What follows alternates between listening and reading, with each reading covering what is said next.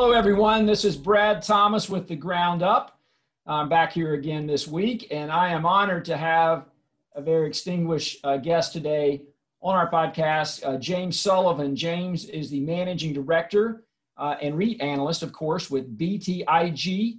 He leads the REIT research coverage team there and is responsible for research across the apartment, hotel, and regional mall subsectors. So, uh, J- James or Jim, I guess we'll say, thanks for joining us today. Okay, happy to be here with you. Great. Well, Jim, uh, uh, I'm, I'm glad you're, you're taking the time uh, to join us today. Uh, we're, we're, I'm going to touch on two sectors that seem to be uh, um, really some two of the most opportunistic property sectors today that we cover. And with your extensive knowledge of these sectors, I really look forward to gaining some insight uh, and that's in within the mall sector, of course, uh, which has been really beaten down, and then in the multifamily sector, which has also uh, been beaten down. So um, let's just start with the mall sector, if we could.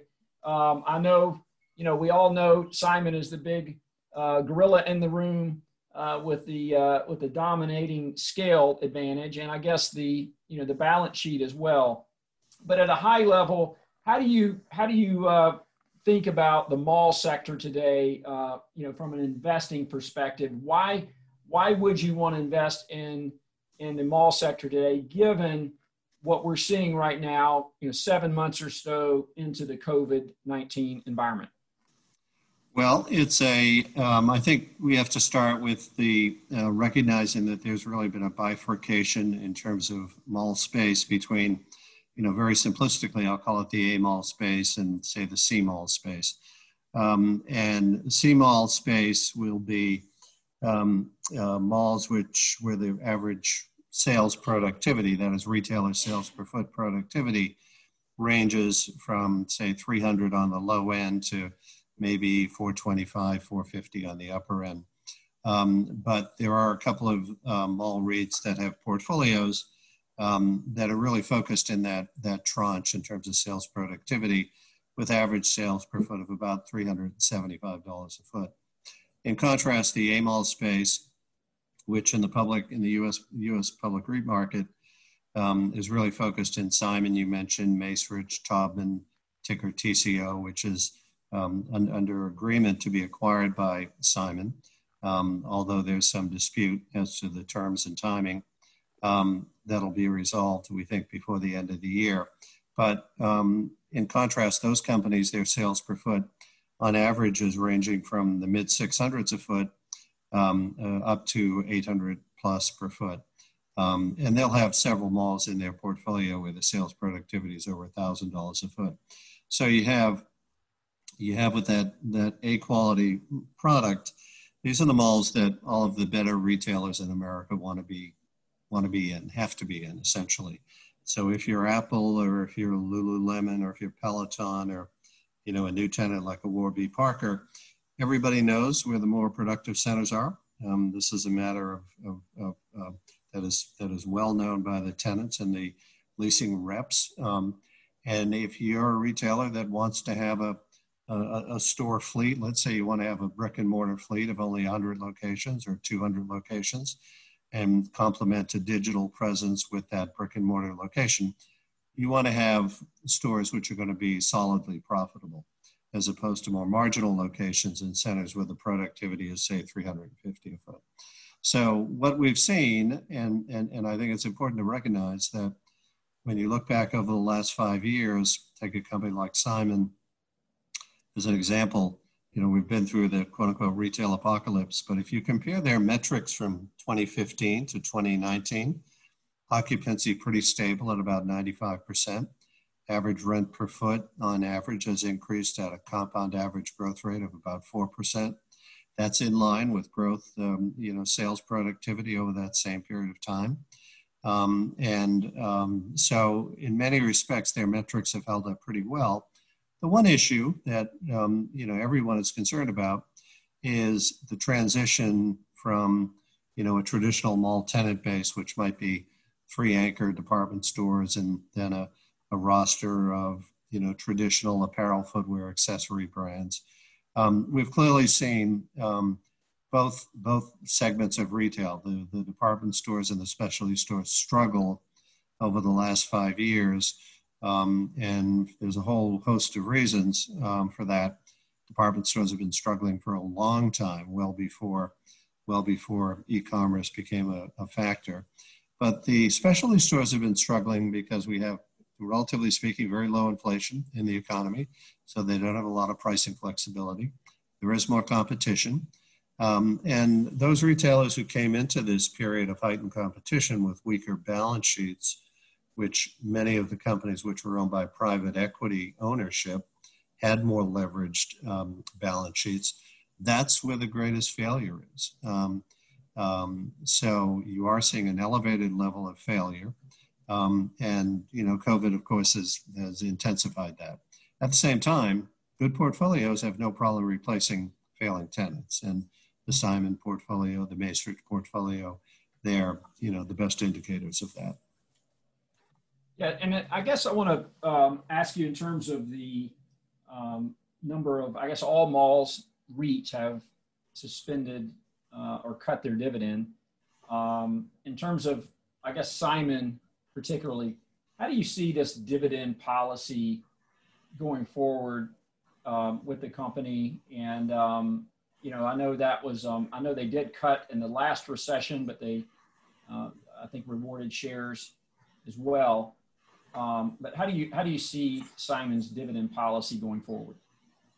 Well, I think Simon has made clear, and they they discussed this in some detail at the time they kind of gave the heads up that they were going to they were likely to cut the dividend.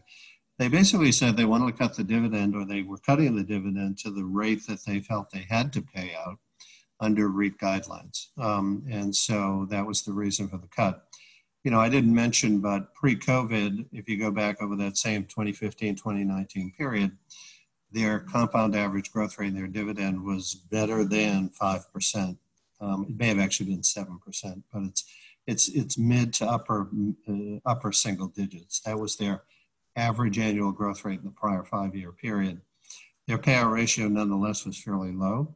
They were generating excess free cash flow that they were retaining and reinvesting of over a billion dollars a year. Um, and they are an A-rated credit, so they have tremendous access to, to the debt markets. Um, I think one issue this year that has made it a little more challenging for um, Simon is that they have agreed to acquire Taubman. And the Taubman acquisition will create, put more debt on the balance sheet. Um, they have had some dispute with Taubman and you know, my guess is uh, this is going to be resolved with some adjustment in the pricing, uh, but they are heading to court in the fourth quarter in Michigan um, uh, to uh, to have a hearing on their, you know, the facts. Um, but there's no doubt there, you know, that I'll say there's no doubt. My my guess, my assumption is that the deal will close, but at a lower price. But nonetheless, Simon will have more debt, and um, they agreed their deal with Taubman pre-COVID. Um, so obviously, they're paying a price that know, if they were able to renegotiate the deal today, the price would obviously be somewhat lower. Um, and um, they don't have as strong a cash flow as they had uh, prior to COVID. Nonetheless, I don't think there's a balance sheet issue uh, for Simon at all. And I think going forward, given the size and the margins, bear in mind their EBITDA margin is about 80%. Um, it's exceptional. Um, and so, you know, they're going to have taxable income and um, you know, they're going to have to pay a dividend. Um, and, um, you know, they've reset the dividend to the level that, that matches their, their uh, presumed um, uh, required payout for this year. Right. And last question on that mall topic and Simon specifically, you know, I know you've covered this, but they Simon has uh, made a quite a few. I'll, I'll, call them little bets, and little meaning some of these deals they they've done to with authentic brands to partner up to buy some retailers. Um, what are your thoughts about that? Do you think that's kind of going a little too outside of their circle of competence, or do you think that's strategic in nature? Uh, what are your thoughts along those those lines? Well, it's certainly going outside of their historical, you know, realm of investment to to make an investment in, in, in a retail operation. Um, that is not what they've done. Um, typically, they've dealt with their tenants on an arm's length basis, totally impartial. Um, and I, I think um, if they had their druthers, if you will, if I can put it that way, they would continue to do business that way. Um, the deals they've done, they've done a couple of different things. Um, they've done kind of some investment in kind of new formats and new uses. Um, you know, e-gaming is one area, for example, where they made an investment, but very small investment. And these are investments, and, and as you may know, Authentic Brands, for example, bought Sports Illustrated. So Simon has this idea of actually combining Sports Illustrated, e-gaming, and sports generally um, as a uh, an area for activity in the mall, as a, as a as a new use that would that would particularly broaden the appeal to a younger consumer. Uh, all mall owners want to make sure they they they they increase their share of the millennial spend. The millennials are the you know the, the segment that's a little more likely to be willing to go online to shop and malls want to make sure that they can bring them into the mall with these new uses. So so that's clearly a strategic investment in, into a, a format of quote unquote broadly speaking entertainment and when you think about what's going to replace the traditional three anchors in a mall bear in mind that each anchor typically would be about 20% of total mall square footage um, if you take out a, a 150,000 square foot J.C. Penney or Sears, what we are seeing is in many malls, it, you know, and, and there's a cluster of broadly speaking entertainment, um, and that entertainment might be theaters, it might be it might be active um, dining, um, video activity like a Dave and Dave and Buster's. Um, or it might be broadly speaking, you know, sporting activity, athletic activity. So replacing a, a J.C. Penney with a um, with a gym, which was a very successful thing to do, obviously pre-COVID, but in clearly post-COVID, that's a, a use which has been challenged. Nonetheless, long term, assuming we get to the other side of this, I think fitness and sports will be a bigger component of the mall going forward. So you replace a J.C. Penney with a gym, a Dick's Sporting Goods. You've had sporting goods in the mall historically when Sears had a had a healthy sporting goods business. It's been a long time, but um, you know, outside of outside of the occasional department store, sporting goods has not been a major component in the tenant base. Bringing Dick's in changes that. So you get gyms, you get Dick's, you combine that with Lululemon and Peloton and you know athletic wear and the juice bar and what have you.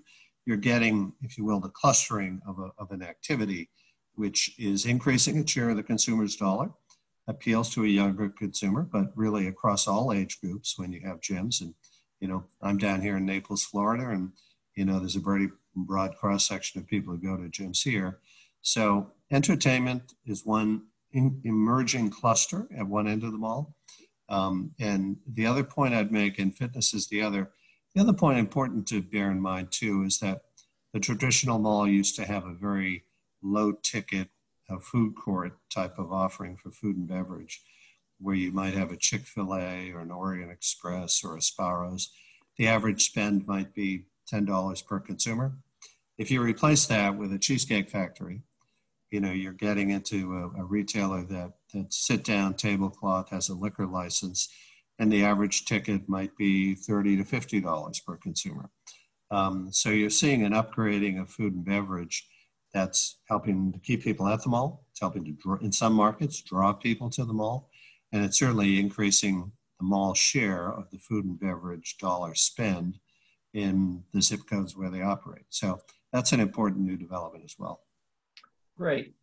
Well, uh, Jim, I appreciate that. And I'm going to switch over real quick before, uh, before uh, I get, I want to finish this with um, with the multifamily sector. Uh, I think you've got six or seven companies. I was just uh, checking here to see, you know, Avalon Bay, Camden, Equity Residential, Essex, IRET, um, UDR. So you've got a you've got a quite a few number of, of uh, multifamily REITs in your coverage spectrum, um, and we you know we cover all those names as well.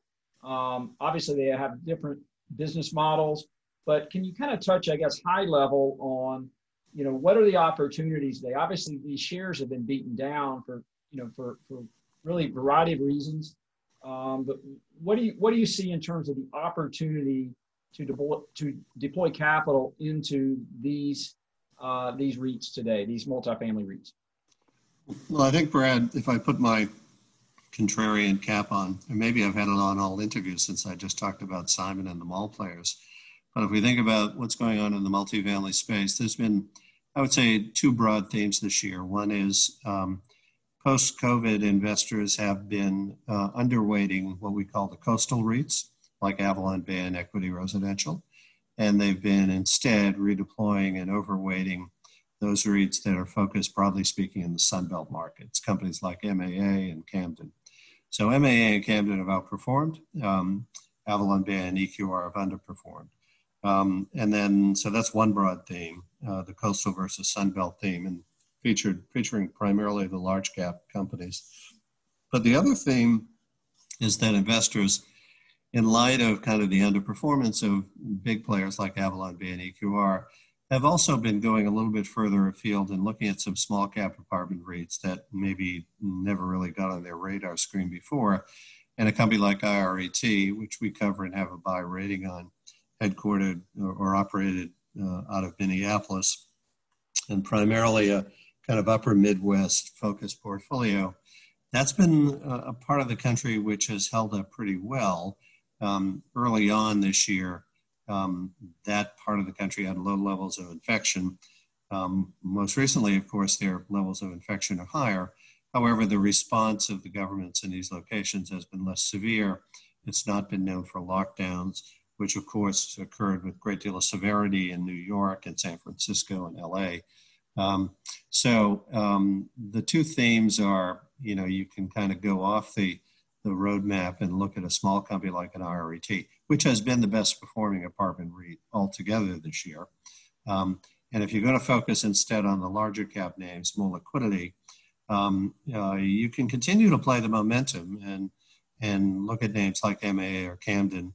Or our choice, in fact, is to is to say, hey, we're now in October. It's not far from November, as we all know. This is a time when investors should start looking into 2021 for emerging trends or maybe rotation. And Avalon Bay and EQR have underperformed materially. They're selling at very large discounts to net asset value, um, probably on average, depending upon whose estimates you use, probably about a 20% discount to NAV. Um, they've underperformed MAA by um, depending on the month you look at it, anywhere from you know 12 to 15 percent on a year-to-date basis. Um, and um, at some point over the first half of 2021, we anticipate that um, workers are going to start returning to the offices. That's a big topic. Um, you know how, how much the the New York office market may be permanently impaired or hurt by this, but um, uh, we are hearing a number of companies say you know, they do think people are more productive at the office than they are at home. We are seeing a number of companies announce the return to the office various points over the first half of next year. Um, and uh, we're going to have a lot of deferred demand, which will be bunched up, in my view, by the first in the first half and the, in the middle of next year. You know, the graduating class of 2020 maybe didn't actually start their jobs in 2020. Um, instead, they were deferred to the first quarter of next year or when the office would open up, similar to what happened back in 2008.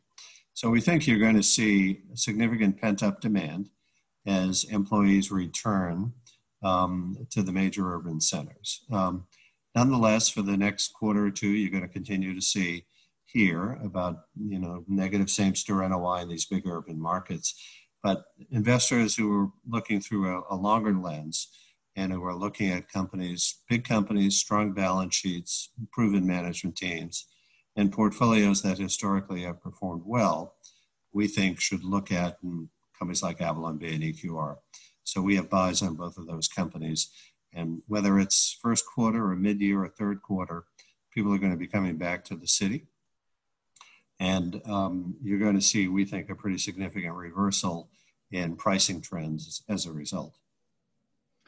Jim, you know, I know we're both on the East Coast here, and uh, I guess we're fortunate to be on the East Coast. But you know, I look at uh, my friends on the West Coast, and specifically, I'll refer to Essex uh, Residential um, and their portfolio. Um, that has really, um, you know, been an exceptional portfolio. But given what we see on TV primarily, you know, what what's going on on the West Coast in Portland, um, in some of these West Coast cities, um, how do you kind of rationalize investing in those companies that have that significant West Coast um, concentration? Um, well, first of all, just to say at the outset, we actually have a hold or a neutral rating on Essex. Um, echo your points, great company, great management team, excellent track record. And over long periods of time, um, the entire West Coast from Seattle down to San Diego has generally had a stronger rate of GDP growth than the rest of the country. Um, and um, whether that continues or not um, is obviously going to be a function in part of whether there's reasonably priced housing or housing costs which they can, you know, uh, control somehow. Um, it's been a part of the country where there's been a lot of discussions about rent control over the last couple of years. And it's also um, all these cities um, are cities which are generally um, um, you know, controlled by liberal politicians who are sympathetic to the idea of rent control. And so um, it's one of the reasons we've been, you know, we've had the neutral on Essex, um, and particularly in an election year. So we'll see how this plays out in the coming months. Nonetheless, when you look at the markets where um, new tech, life science, uh, social media, um, uh, growth in capital formation has been the strongest. It's been in places like San Francisco, in places like Boston and Cambridge. And these are markets with high housing costs and high costs of living generally, but they're also markets where business formation and job growth has been very, very strong. Um, and you know the major tech companies are generally headquartered or centered in these markets, whether it's the West Coast or the East Coast as well. Um, and um, you know whether there's a, a, permanent damage to the job growth picture in San Francisco, um, you know we're going to have to wait. I think until the first quarter next year. Cisco has always been a very, very volatile market in terms of apartment rents. Um, but it's also been, and I've, I've, in saying that, I'm looking over data that goes back 30 years. As long as we've had a public REIT market and we have good data on San Francisco, it has had the most volatile apartment rents. Um, it's a small market. Um, uh, supply growth is limited in San Francisco, not so much in San Jose, but San Francisco it is. Um, and uh, you know the market can move pretty significantly when it does move. Right now, it's moving down, uh, and so um, we have to see the dust settle and for rents to stabilize before we can really pound the table on a portfolio that may be exclusively focused in those markets. Great. Well, Jim, that's been great uh, information. It's certainly been helpful for me, and I'm sure our audience as well. And I will say one one thing: we we also have a common uh, interest in IRT, IRET as well. Um, you know, Mark Decker Jr. is doing a fantastic job, and uh, we were lucky to get in early there with that trade. And uh, we like what, what he's been able to do there. So we have that common interest. And listen, I, I want to thank you for your time and uh, jumping on this uh, this podcast today. And hopefully we can uh, we can do this again more often. Obviously, we've got the third quarter uh, earnings coming up, so I know we're all going to be busy, but um, hopefully we'll catch up after that point. So I want to thank you for your time today. Okay, Brad, great to do it. Take care. Thank you.